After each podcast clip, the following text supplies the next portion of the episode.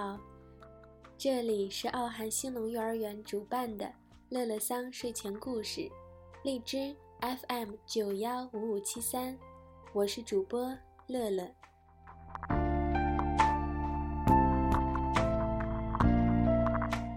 今天我跟大家一起分享蔡康永的说话之道，请从说话方面开始照镜子。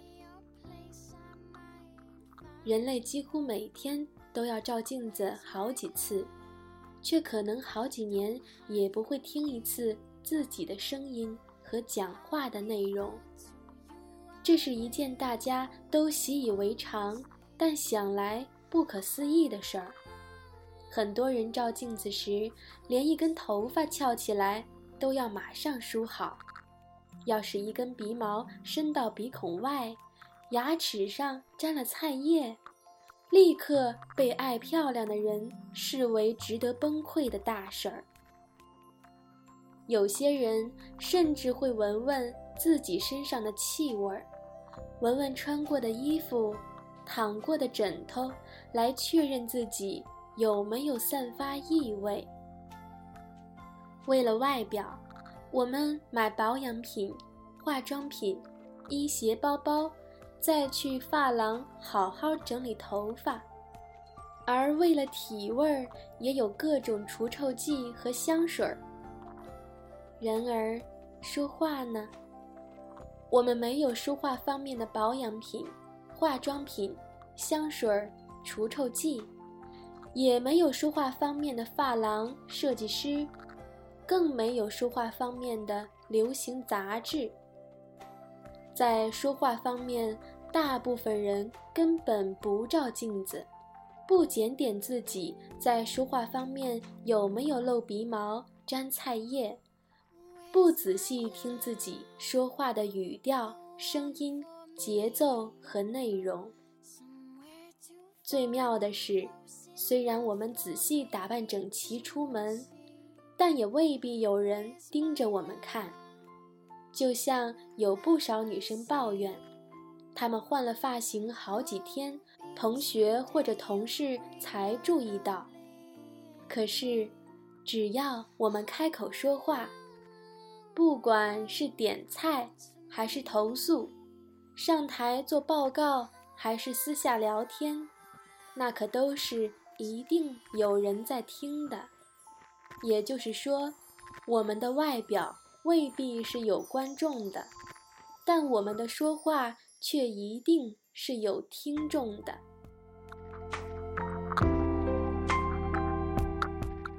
未必有人看的外表，我们如此重视，而必定有人听的说话，我们却不加修饰，很少检点，只是凭着与生俱来的本能，加上成长过程的习惯。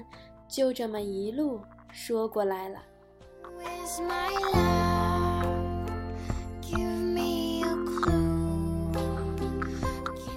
前几年有两部得到奥斯卡金像奖的电影，都是在描述英国政坛大人物说话的故事。一部是《国王的演讲》，讲述的是说话严重结巴的国王乔治六世。如何克服口吃？对于全国发表演讲。另一部是《铁娘子》，讲的是英国前首相撒切尔夫人的从政生涯。片中有描述到，她为了增加自己的权威感，被要求受训，把声音变低沉。即使连英国国王和首相这样的人物，都要等到政治生涯最关键的时刻，才迫不得已开始调整自己的腔调和音质。可以想见，一般不必从政的人对于说话的这件事儿有多随心所欲了。有些餐厅、银行、百货公司以及客服中心，都会好好训练服务人员的音量，但也只限于服务时的用语，其余的个人说话方式，公司当然也就管不到那么多了。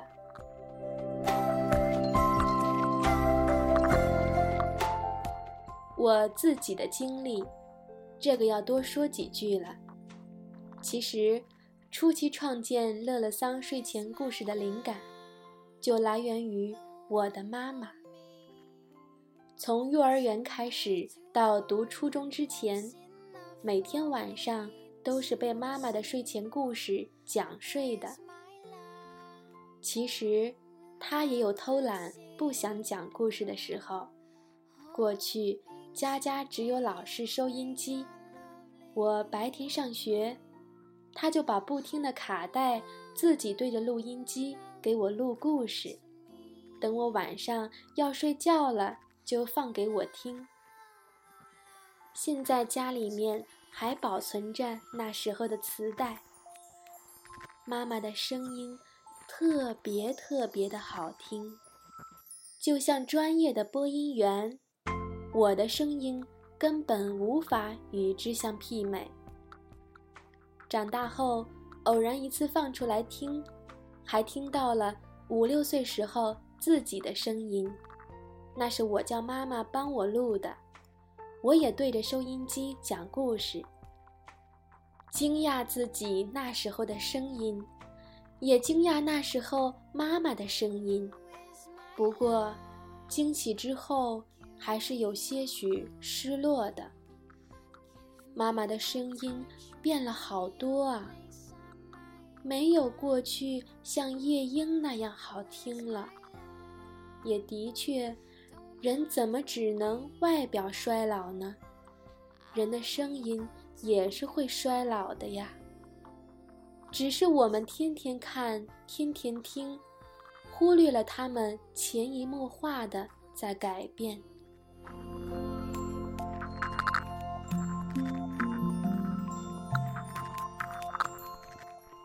不过，这就是乐乐桑睡前故事的雏形。想想很神奇，是吧？这是二十年前由妈妈的爱种下的机缘啊！这里值得一提的是，细心的朋友可能也注意到了，乐乐讲故事的时候会模仿故事里面各种各样的声音。有的故事层次丰富，人物较多，就要同时模仿七八种人物的声音。其实，这也是跟妈妈学的。小时候每次听故事，她都会叫我把眼睛闭好，在脑海里想象故事的画面，就像看动画片儿一样。所以。读故事的人在用声音进行角色扮演，听故事的人可以更容易地划分出故事的面貌，刺激想象。也正是得益于那时候无意识的积累，在上了小学一年级之后，我就凸显了极高的语言天赋。记得最开始还没有正式学习写作文。只是刚刚接触看图写画，老师邀请同学对他的几幅图片设计一篇小故事讲出来。我上去之后，用今天的话说，就是滔滔不绝，口若悬河，有主题有重点，思路清晰，有高潮有经过，非常完美。那时候，老师和同学们钦佩的目光和掌声，直到今天还历历在目。我想，我很幸运。再后来，无论是作文还是演讲，我都从来没有体会过没有话说的尴尬。我的作文从不打草稿。其实我最要感谢我的小学老师，他对我的影响之深，直至今日。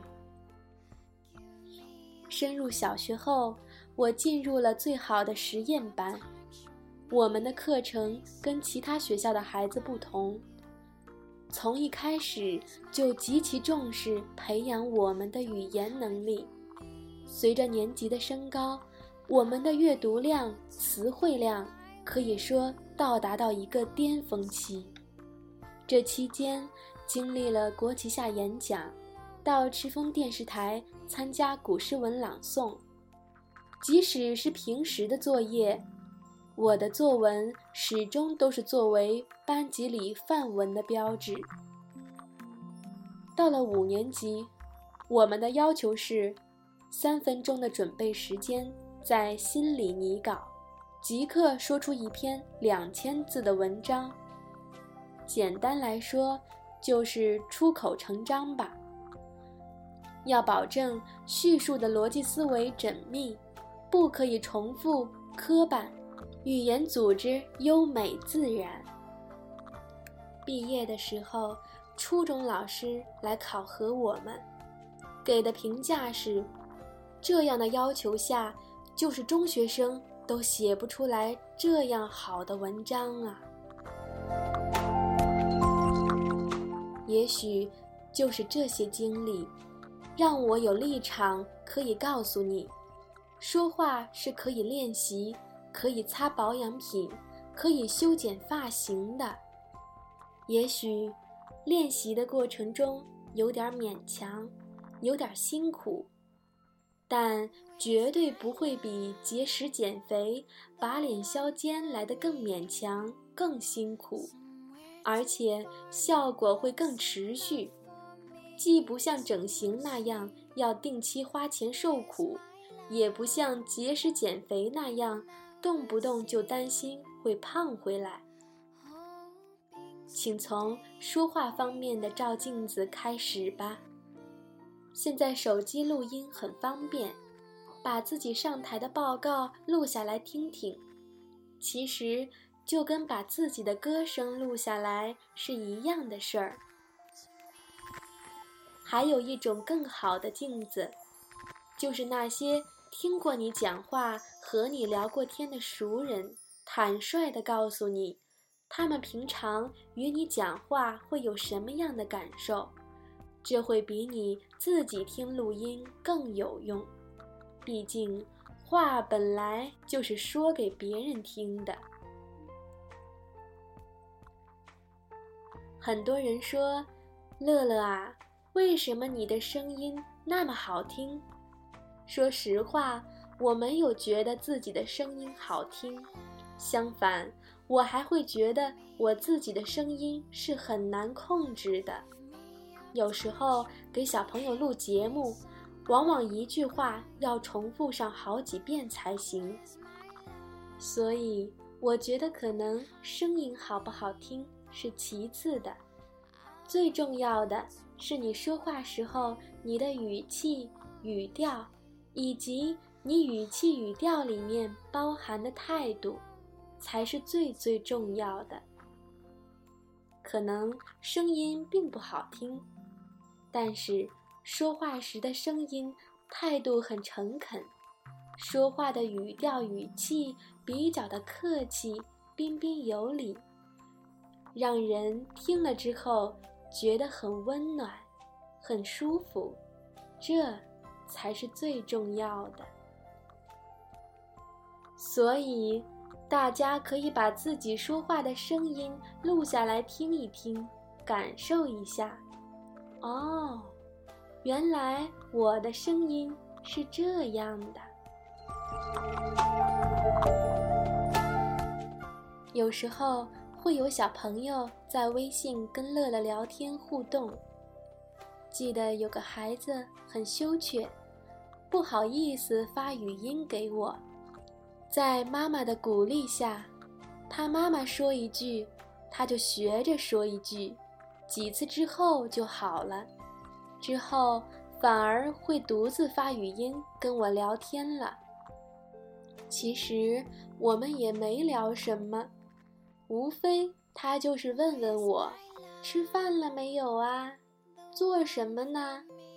然后我们发一些可爱的动态表情，就是这样简单的交流。但孩子们都是美滋滋的，他觉得他很受重视，他的话很重要，他的问题有人倾听。所以，乐乐要准备做一场征集故事小主播的活动啦。活动时间是长期有效的，总是听乐乐讲故事。乐乐也很期待能听到小朋友的声音。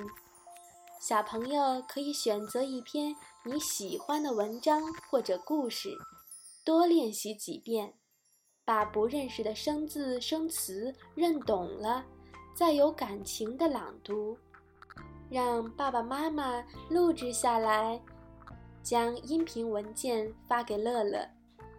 乐乐会把你的故事。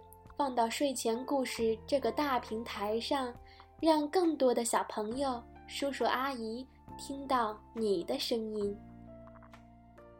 对于小主播，没有什么特殊的要求，所有的孩子都可以。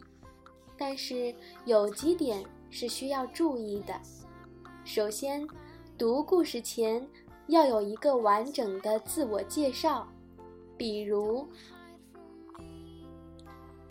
大家好，我是兴隆幼儿园实验二班的某某某，我是今天的故事小主播。我今天给大家讲的故事叫《一只想冬眠的猪》。之后，小朋友也可以设计加入读古诗的环节。或者不要也没关系。其次，要求宝贝们在朗读故事的时候声音洪亮，咬字清晰。如果能做到加入感情，就更好了。勇敢地讲出来，保持你本身的童声稚气就很好。最后的工作就是爸爸妈妈的了。大家录音的方法可以采用手机录音软件，或者电脑的录音软件都可以。在录音的时候，最好让孩子对着耳机的话筒说话。录好的音频发给乐乐，同时选择一张孩子的照片一起发给我。有的孩子可能不太好意思，比较羞涩。没关系，鼓励引导就好了，千万不要强迫他。尽管是看不到表情的录音，第一次录音也是会紧张的。乐乐就是这么过来的。好了，今天说了这么多，那么下一位故事小主播是谁呢？乐乐在这里等你。最后，带给大家的是我最宠爱的旅日音乐创作人程璧的歌曲《恋恋风尘》。他同时是一位才华横溢的设计师和诗人。在他温暖的歌声中，晚安。啦啦啦啦啦